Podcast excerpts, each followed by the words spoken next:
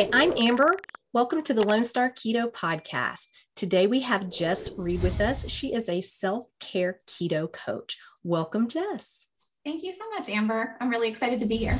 Yes, absolutely. I'm super excited. Our subject is going to be emotional eating, which yes. I think is a huge, huge, huge thing. So let's get started. I want to hear a little bit about your background. Tell us your story. How did you get to where you are now? Yeah.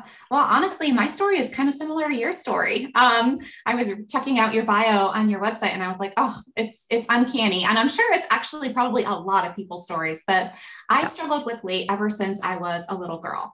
Um, and you know, basically I was raised in the 1980s. Everything was all about um, low fat and counting your calories and all those things. Um, but yeah, pretty much since the age of maybe I'd say six or seven years old, I was a little bit overweight.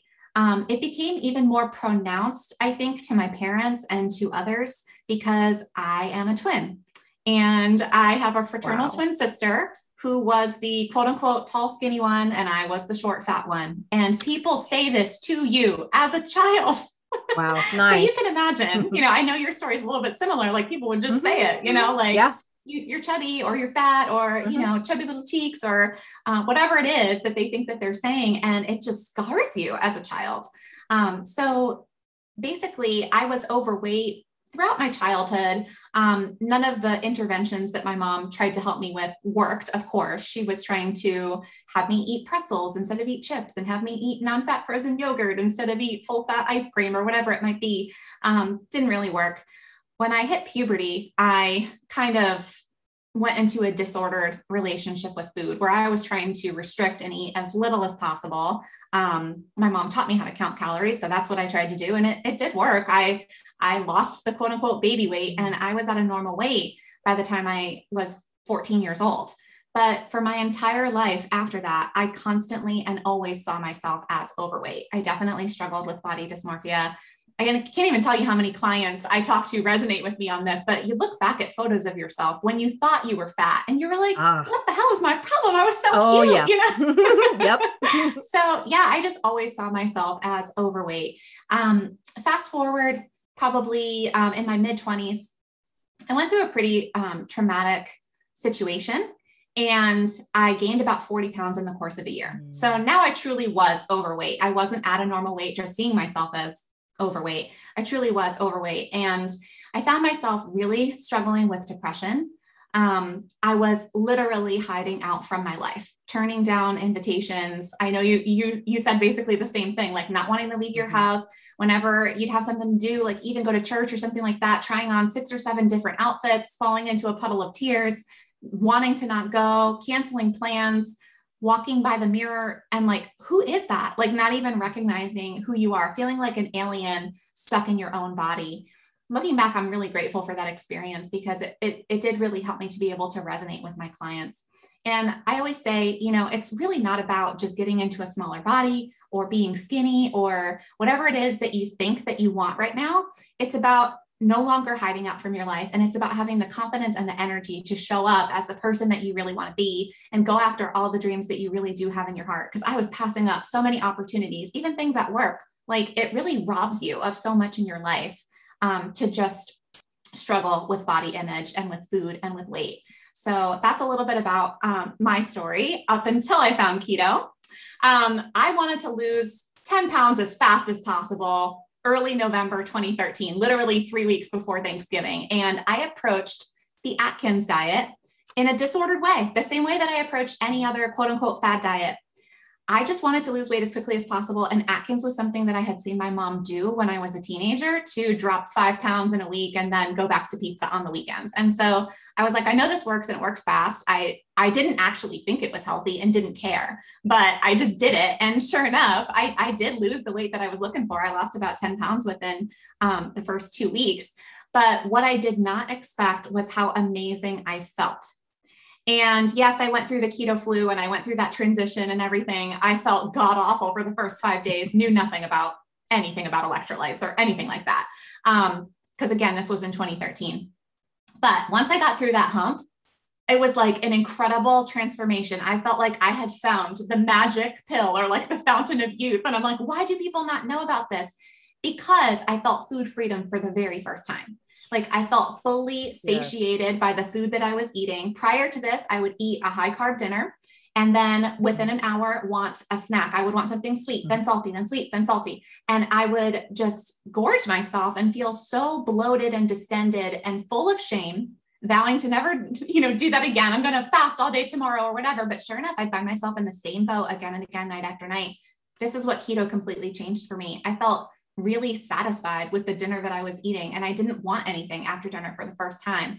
My thoughts were no longer obsessed with food. Um, I was no longer yes. totaling up calories in my head every single day really not being present with the people that I love. Like I was no longer afraid of food. I I I never again found myself the middle of the day feeling like, well, crap, I've eaten all my calories for today. Now what the heck am I going to do? I'm either going to, you know, not eat for the rest of the day or I'm going to feel like a total failure and just binge and who cares, you know? So that's what I mean when I say it gave me food freedom. Even once I reached my goal weight, which I, I lost those 40 pounds plus another 10 within six months on keto. And I just knew I was going to eat this way forever because for me, it was about how I felt. And it really became a form of self care for me. Oh, I can relate to so much of that. And I think people who call keto a cult and all this silliness and a fad mm-hmm. diet, blah, obviously have never experienced food freedom because you cannot have that eating a sad diet or the recommended amounts the six meals a day and the heavy carbs and and the the spikes and the crashes the spikes and the crashes hungry hangry ah and deprived and ah it's just it's a mess. And mm-hmm. people don't understand that till they experience it. And there is nothing more amazing to me than that. Just like when i looked at my husband and i said i feel euphoric Right. I, I, don't even know my shades of gray world is colorful. I, I, it's so hard to describe until you feel it. So, girl, I get it. totally. Sure. And I had no idea what the scientific mechanism was that for. Like, I just Me thought either. that it was kind of this magical experience. And yes. over time, I, you know, of course, I dove into all of the nerdy, you know, science behind yep. keto and just kind of couldn't get enough of that world. Yep, yep, um, yep. and the more that I learned, the more that I thought, I want to share this with other people, yes. specifically other women who had been through a similar um, disordered relationship with food. It didn't take me very long until I had a dream in my heart that I wanted to be a weight loss coach, but I wanted to approach it like in an almost therapeutic way, like to bringing together a nutritionist and a therapist and creating a program that yes, brings together the best yes, of both worlds yes, because I, you know, keto didn't change my mental baggage. You know, it, it's not, it doesn't do that for you, but it gave me the energy to finally deal with my mental baggage. I literally didn't have the mental capacity to do it prior to that because I was so depressed. I was so um, my, I didn't even have the brain space. I was thinking about calories all the time. Like I didn't have enough energy to, to think like, huh, maybe I should heal my disordered relationship with food. I didn't care. You know, I just wanted to lose weight. And so finally I did have the mental energy to be like, wow, you know, although I'm so happy that I've lost this weight, like this is so sad. Look at what I've been through in my life. Like I probably need some healing here. I probably have some beliefs that are still, you know, affecting me here. And so that was the journey of personal development that I started going through. And I wanted to just create a program to bring all of that together. I love that. And I could not agree with you more. And that's kind of how I approach it as well. And I'm pretty sure we could be twinsies here. Seriously. Yeah. And I won't be the tall, skinny one. So you're, you're good with that. Sounds good. Yeah. okay. Well, let's talk a little bit. What exactly is a self care coach? Before we get into the emotional eating, I just want to talk a little bit about that because I think it's very mm-hmm. interesting. Yeah, well, I know that um, you're a life coach too. And so let's just talk about what a coach is. So, a coach actually comes from the word stagecoach, which is like, you know, the Cinderella's pumpkin, like the stagecoach. It's a vehicle that moves you from point A to point B. a coach helps you move, is literally like a vehicle that helps you move from where you are to where you want to be. It's somebody that walks that journey with you and helps you get total clarity on where exactly am I going and how do I get there? What are the obstacles that's in my way? You know, they might be external obstacles or internal obstacles. So, a coach is a person that walks that journey with you. And really, the biggest part about a coach is that they're able to hold you in um, unconditional love or unconditional positive regard. They are a neutral presence um, that is able to reflect back the best of you, a mirror that always reflects back the best of you when you can't see it in yourself. They see your potential and they are just like so passionate about helping you fulfill your full potential. So they're like your biggest cheerleader, you know? Um, they'll they'll be able to challenge certain things when you need that um, but mostly they're just there cheering you on. And so a coach could specialize in any kind of specific area. Um, so I am a weight loss coach, but I call myself a self care keto coach because I think that when people think about a weight loss coach, they might think of like Jillian Michaels screaming at people on the biggest loser, you know, something yep. like that. Mm-hmm. We all have those hangups in our mind of like, ooh, I don't think I, you know, want somebody like calling me on my crap and confronting me all the time. Like that's not really what it's about. Um, so I'm about approaching this journey of weight loss from a self care mindset because weight loss can be a miserable experience or weight loss could actually be an enjoyable experience. So, and I've seen both. And so I want weight loss to actually be an enjoyable experience.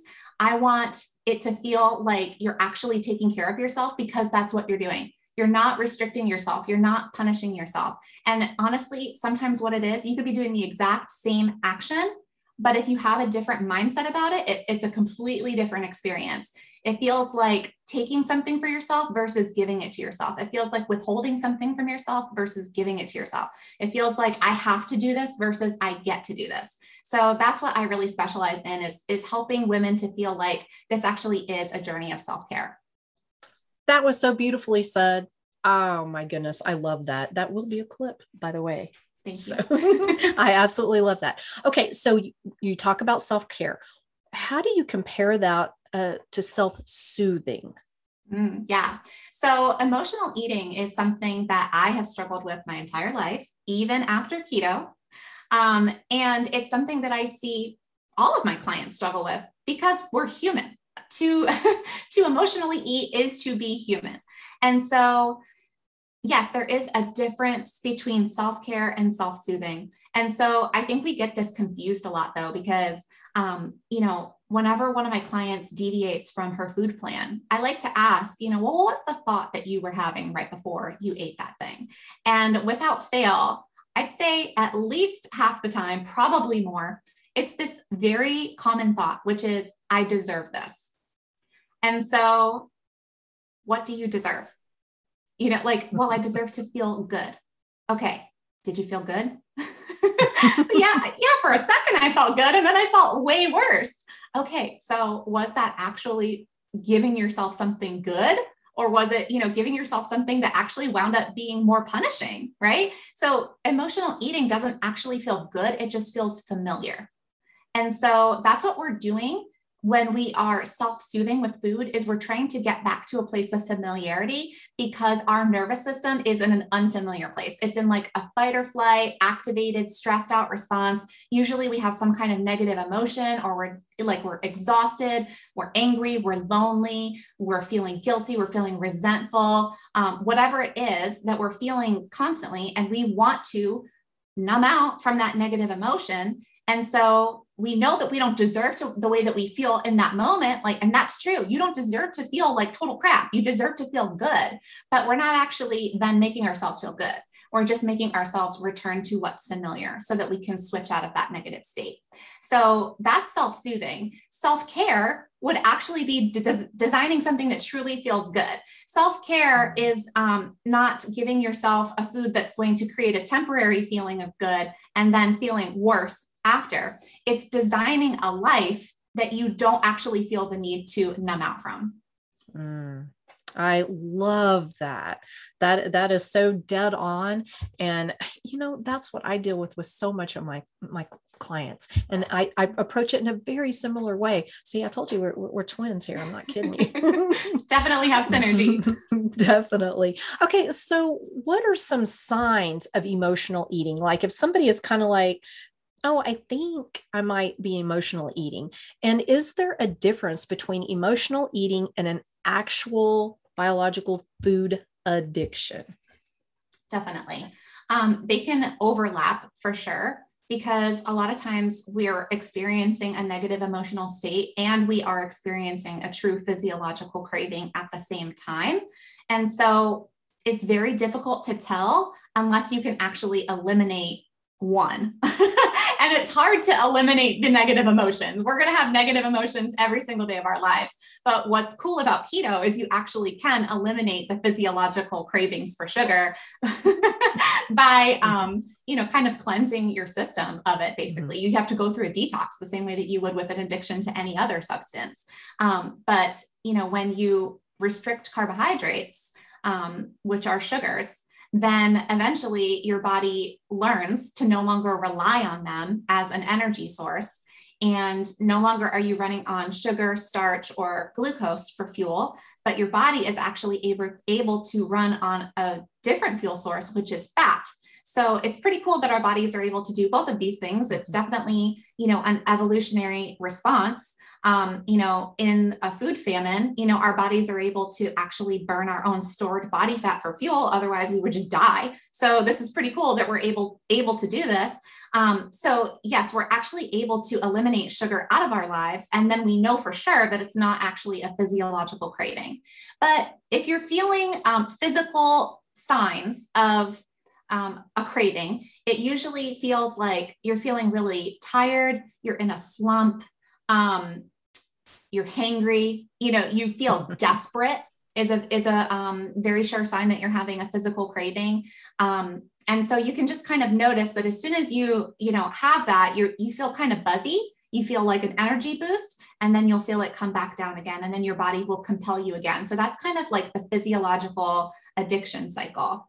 Um, emotional eating, again, it's hard to separate unless you actually are able to eliminate the physiological cravings. But emotional eating, you'll still have the, the desire to emotionally eat even after you get off sugar. Like, mm-hmm. talk to anybody who's keto and say, mm-hmm. Do you emotionally eat? And they'll be like, Oh, sure. You know, like a lot less than I mm-hmm. used to. But I still feel like I want to emotionally eat from time to time um, it's usually that you you can notice afterwards if you take some time for reflection that you actually were experiencing a negative emotion and that you were trying to um, numb out from that emotion by using food as a self-soothing mechanism which is normal it's okay mm-hmm. to do that it's not wrong. It doesn't make you a weak person. It doesn't mean that you have any kind of a mental illness or anything like that. It's completely normal to want to self soothe with food. We've been conditioned to do it our whole lives. and so if we can stop judging ourselves for it and just realize, okay, this is actually, this has been serving me because sometimes our emotions um, are a little bit too difficult to deal with in the moment. Like that's why we are able to distract ourselves. You know, again, that's that's a survival uh, tool as well. It's important that we have that ability. And so, yeah, we need to be able to set those emotions aside and then deal with them when we're actually able to. The problem is we just don't do that. We just eat more food and keep keep put it over there, put it in that little mm-hmm. box, and then I never have to deal with that. But we're creating a whole new type of suffering as a result. Definitely. And so, is it your belief that like past traumas, even if it's something little, like most people say, oh, get over it, it's not that big of a deal, like, you know, oh, you were the fat twin do you believe that plays into this scenario? For sure. I think that we all have some type of trauma in our lives, whether it's capital H, capital T trauma or lowercase t trauma. Um, we've all experienced painful situations in our lives that have created beliefs in our mind that are now holding us back. And so, yeah, that's usually from a traumatizing event. Maybe it was one thing that happened. Maybe it was just one thing that your mom said to you one day, or the, the big sister that you look up to, or a teacher, or whatever. And it just stuck with you forever. Like that is like a lowercase t trauma. And trauma is defined by, you know, the experience that you have surrounding it. Like some person might go through the exact same situation as you. It's not the circumstance that is traumatic, it's how your brain processed it and how your nervous system received it and how it's still continuing to impact you to this this day. So, yes, when we experience what would be like a trigger, a triggering event, something that reminds us of the past, and this isn't always conscious, our body notices it, our nervous system notices it before we consciously notice it. But it's bringing up, it's like, oh, this is like this. You know, like I feel the same way I felt when this happened. And so our bodies are trying to protect us our nervous systems are trying to regulate and get back to that familiar state. And a very effective way of doing that is to eat something because you know it's we have two um, nervous system states. We have you know the um, sympathetic which is the fight flight freeze or fawn response. And then we have the parasympathetic which is the rest and digest state. Think about that. Digest. So your body actually has to switch into this calmed down state to do the job of digestion.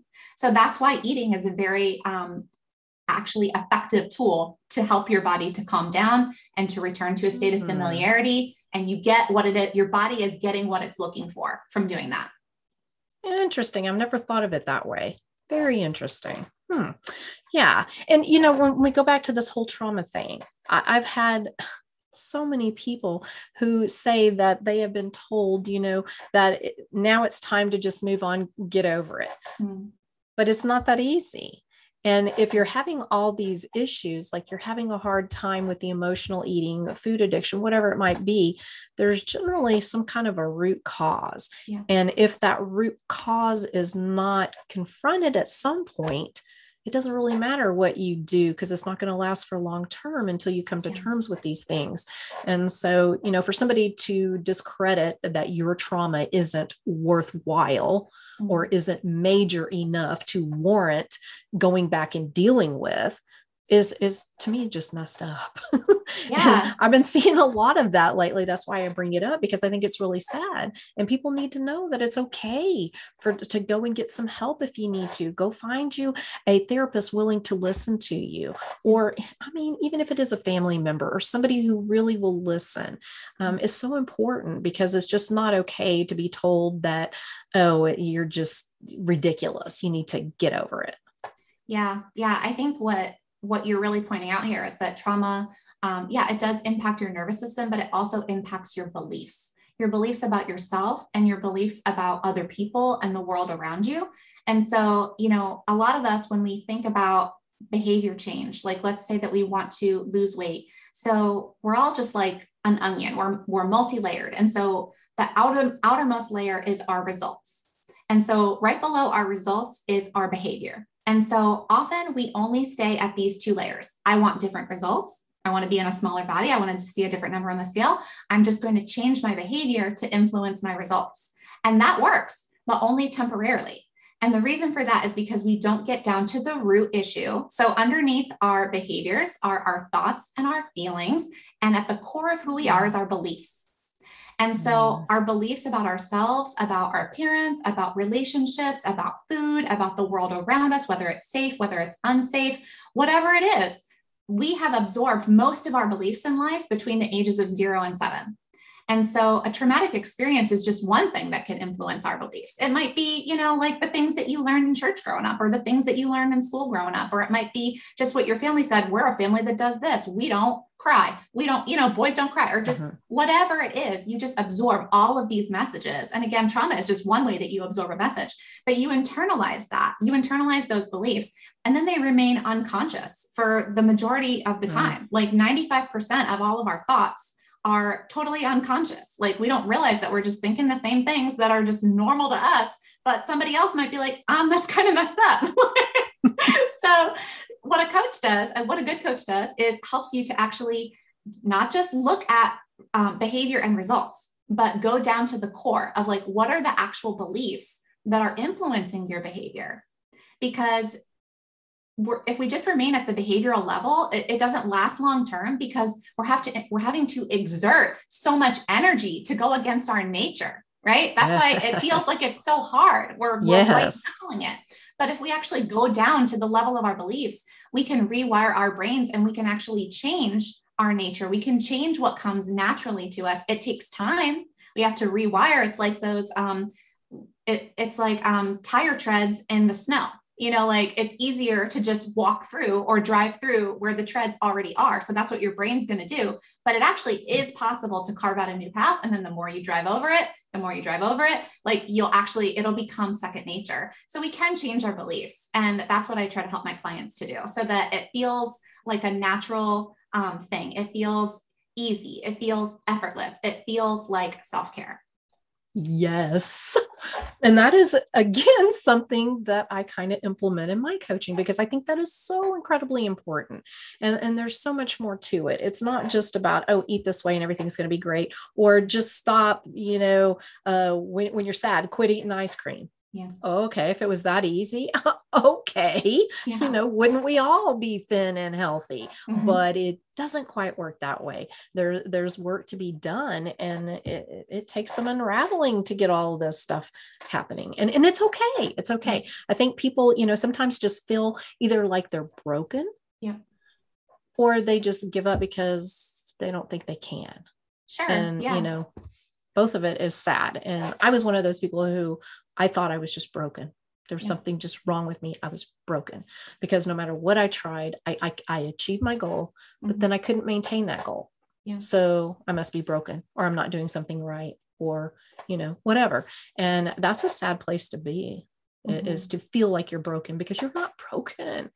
Right. You just have some work to do to kind of, you know, get to that core, but yeah. it's okay. Yeah. I used okay. to feel that way too. And like it, if you think about it, there were some beliefs that you must have held about yourself, like beyond just, you know, I'm broken. Like for me, somebody told me, you just have a slow metabolism.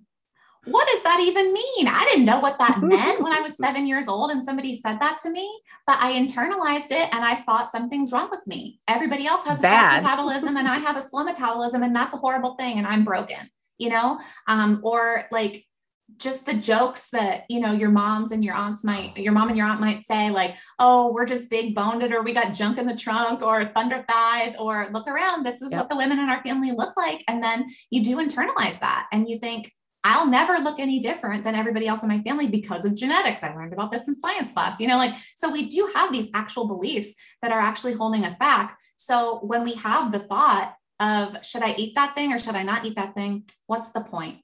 You know and and the what's the point is coming from the beliefs that you hold absolutely that is so well said and so what would you sum it all up as being like the root of emotional eating I think mm. you, have kind of gone over, but what yeah. would you really sum up to simplify it and say what you kind of feel is the underlying root issue? Yeah. So, uh, emotional eating I think we need to think of that as a valid self soothing coping mechanism.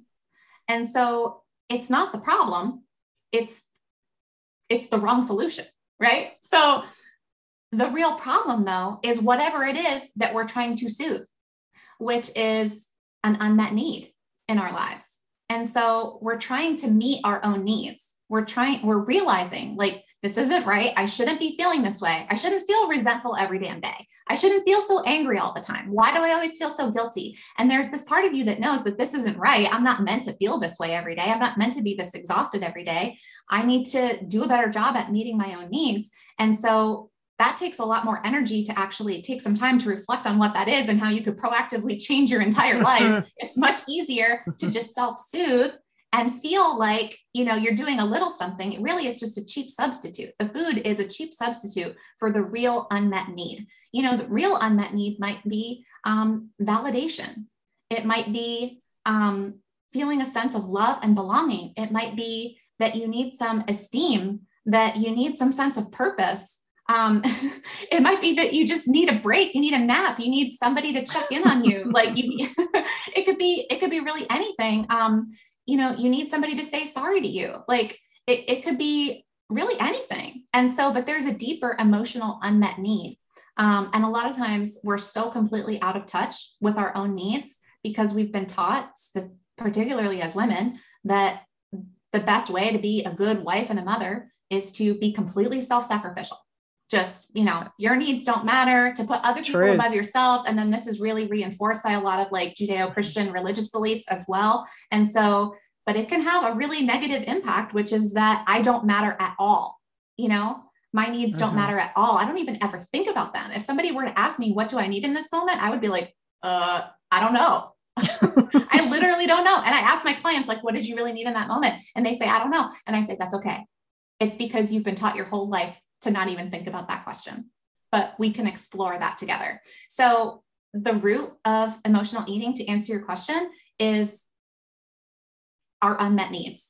And sometimes that can also be, you know, a need might be a boundary that you need to set up in your life that you're not doing. So we need a sense of safety and security, and boundaries help us do that. So that's another type of need. So basically, I find that we're usually either soothing an unmet need or an unset boundary. That's beautifully said. That is beautifully said. And I think that's kind of goes back to like what you're talking about is uh, you putting yourself last. Yeah. It, it's like you don't feel like you have any I guess, value outside of what you do. Yeah. Like you don't take the time out for yourself. Yeah. And I know I was like that. Mm-hmm. My full focus was my kids, period. I was a stay at home mom. I even homeschooled my daughter. Mm-hmm. I mean, I, I did all the sporting stuff, you know, the gymnastics and the dance and, uh, uh, and it, it was just all about them. And it took a toll on me. Not that I would change anything, don't get me wrong, except for the fact that I would, you know, put me in there somewhere. But I didn't feel like I, I was like a the vessel. I was the mm-hmm. the mechanical doing everything. Yeah. I wasn't really this a, a person anymore. Mm-hmm. And it, you know, and that was the part of my life where i was really depressed not mm-hmm. because i resented you know what i did because i loved what i did it mm-hmm. wasn't that it was that I lost myself. Yes. You hear that that yes. that saying, I lost myself. I did. I did, you know, and it took many, many years to get that back, but I got it. Yeah. you know, and and it does. And it is it, it is true because at that point I I I will tell you I was an emotional eater. Uh, mm-hmm. I, you know, I showed you the picture. Yeah, you can. It's pretty obvious yeah. there was something going on there, and it wasn't. It wasn't about genetics. Okay, that was something I did to myself. But um, yeah, and I think that's really, really sad that that is almost like it's accepted. Yeah, and you don't talk about it.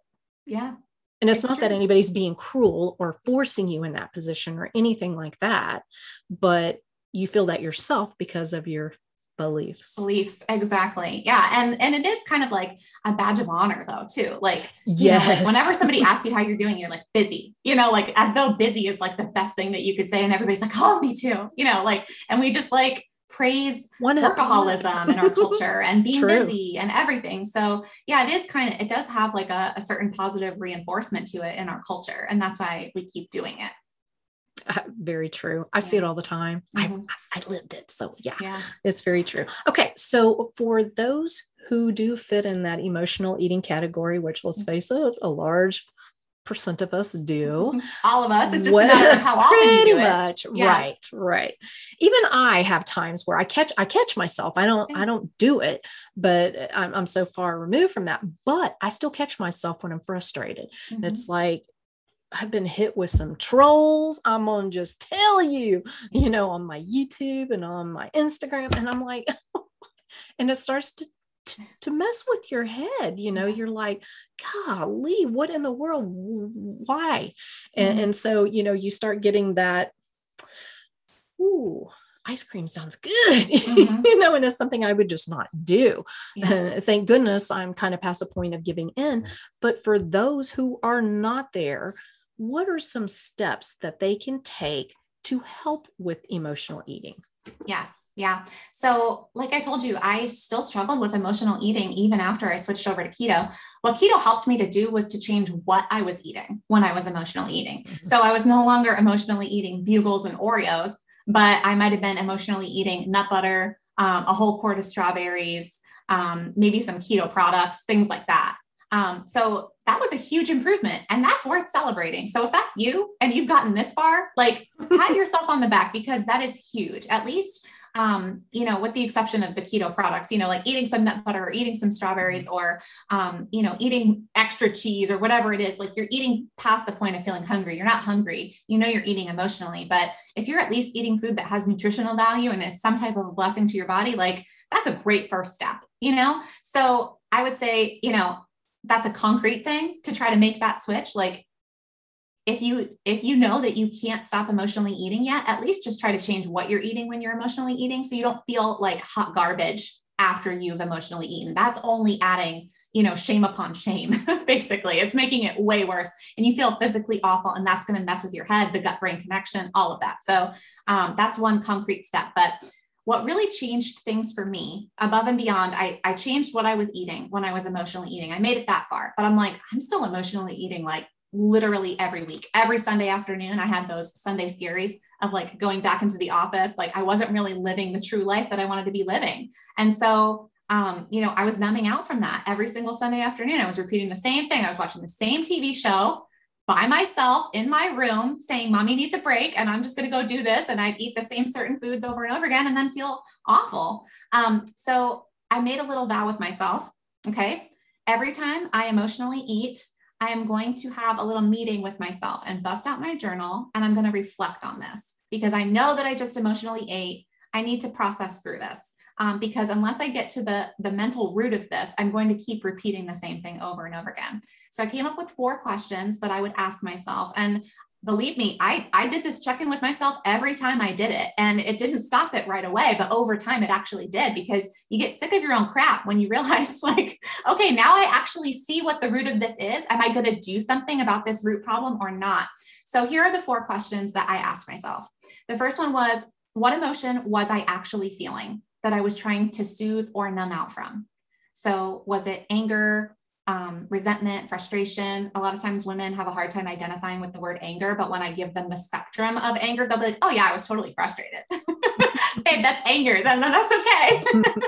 so, you know, were you feeling guilty? Were you feeling resentful? Were you feeling tired? Um, you know, whatever it might be. So, what was the actual emotion that you were feeling um, that you were trying to soothe or numb out from?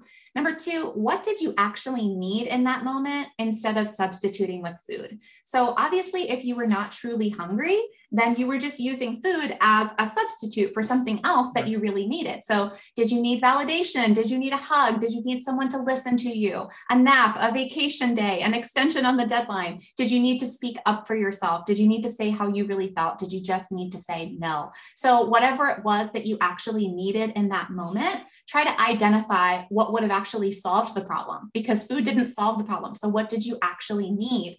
And then, how could you give yourself that? if you could travel back in time, what could you have actually done for yourself that would have actually met that need? So usually that involves like speaking up for ourselves in some way, shape, or form. And you know, even if you needed validation, you you're probably going to um, still be doing that victim thing and giving away your power. Like, but I just don't have anybody to give me validation. My husband, he just sucks at listening. He doesn't understand emotions or whatever. Like, okay, but again, the question is, how could you give it to yourself? Could you validate yourself? Yeah, you could open up your journal and say, I feel awful.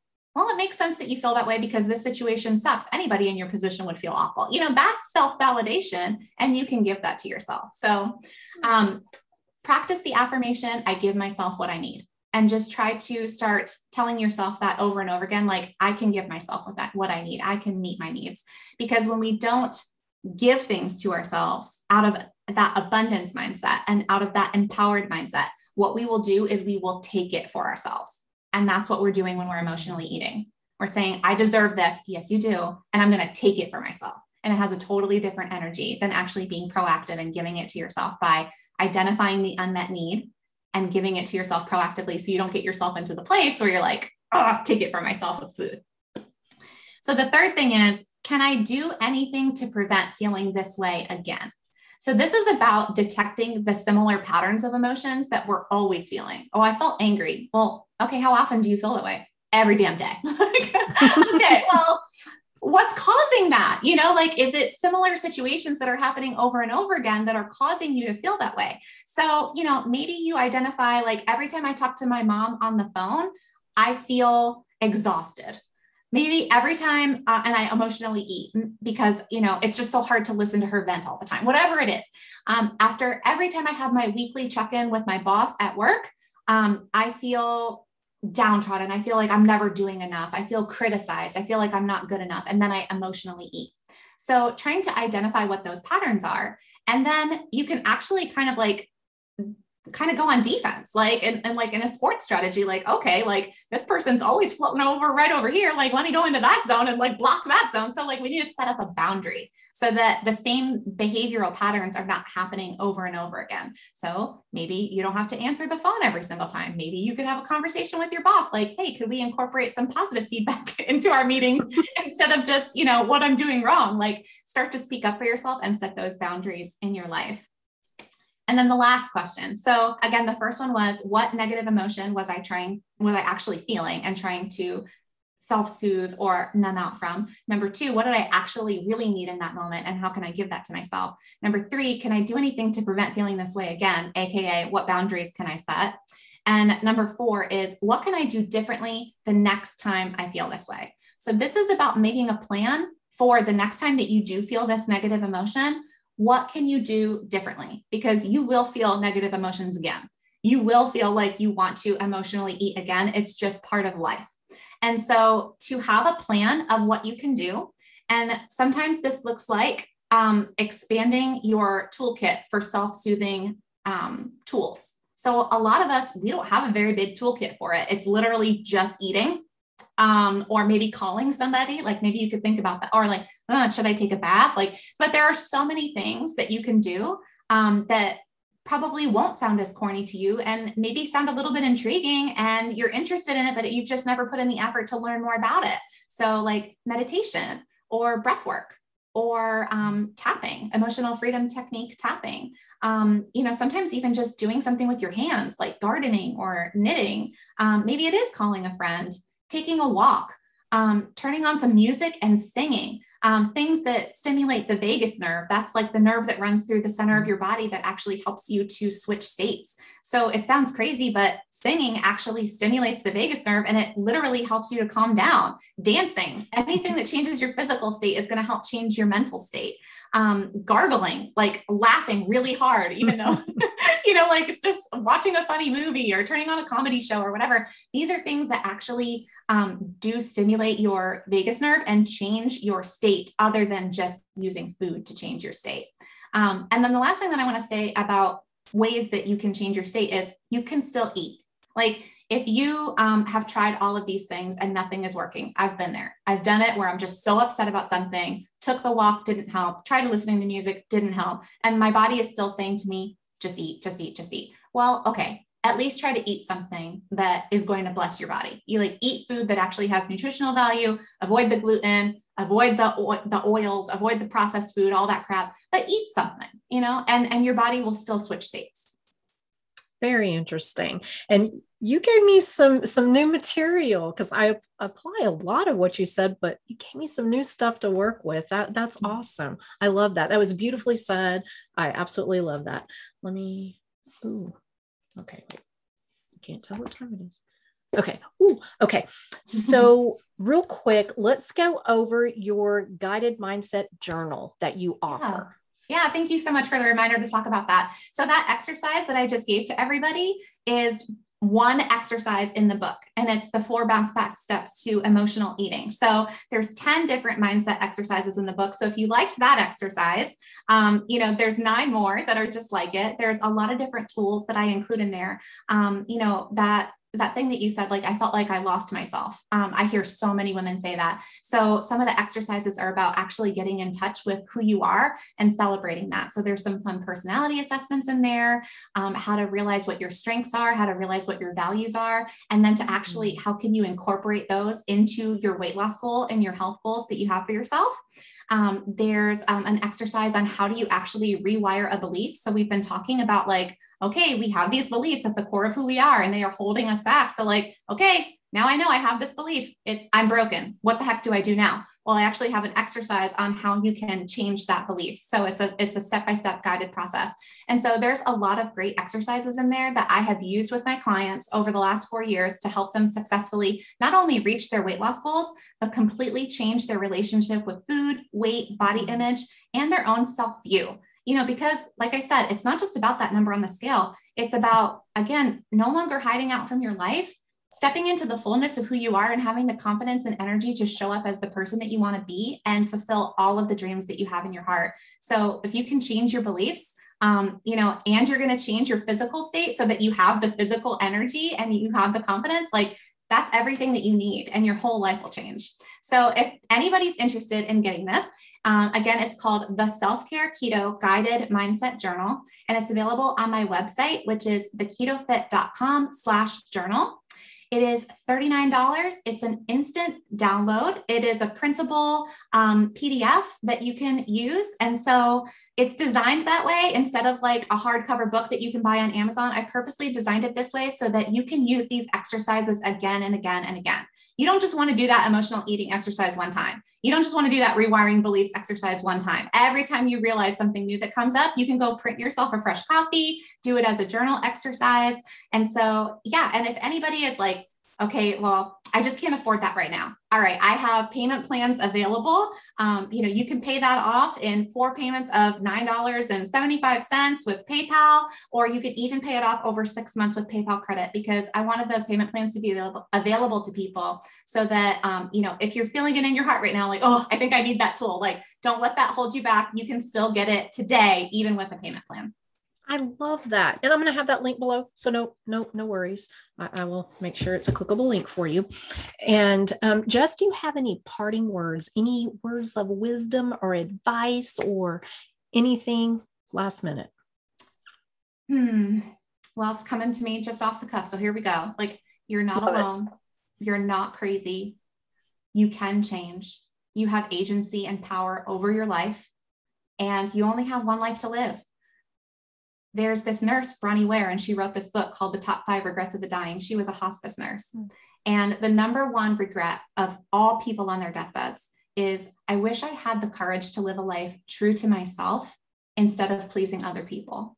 And so, for any of the women listening to this right now, like it's not too late. It's never too late to change your life. It doesn't matter how old you are. I work with clients who are in their 60s and decide to go back to school and get a degree. Like, you know, it's never ever too late to change. That's a lie. That's a limiting belief that somebody has told to you of like, oh, there's this critical window in your life in which you must do this at this time in your life or whatever. Like, no, it's never too late to change. And you have the ability to make changes and influence your life.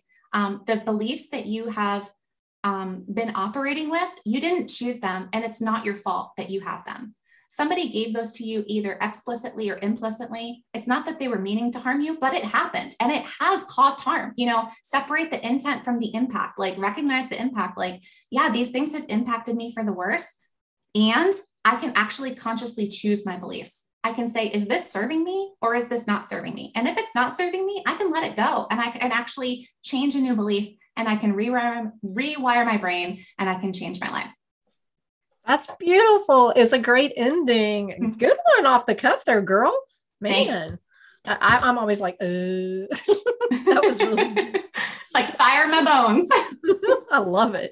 Well, Jess, it has been a pleasure talking with you. I, I think people are going to get so much out of this episode. I appreciate you. And hey, y'all, while you're here, subscribe to my channel. Go follow Jess. Go follow Jess and have all your friends follow her. She is amazing. Yes, thank okay. you. I'm at the Keto Fit everywhere. So I'm on Instagram and Facebook and even LinkedIn at the Keto Fit. Perfect. And I'll have it all below. So no worries. Anyway, well, thanks again, Jess, and you have a wonderful rest of your day. Thank you. Bye.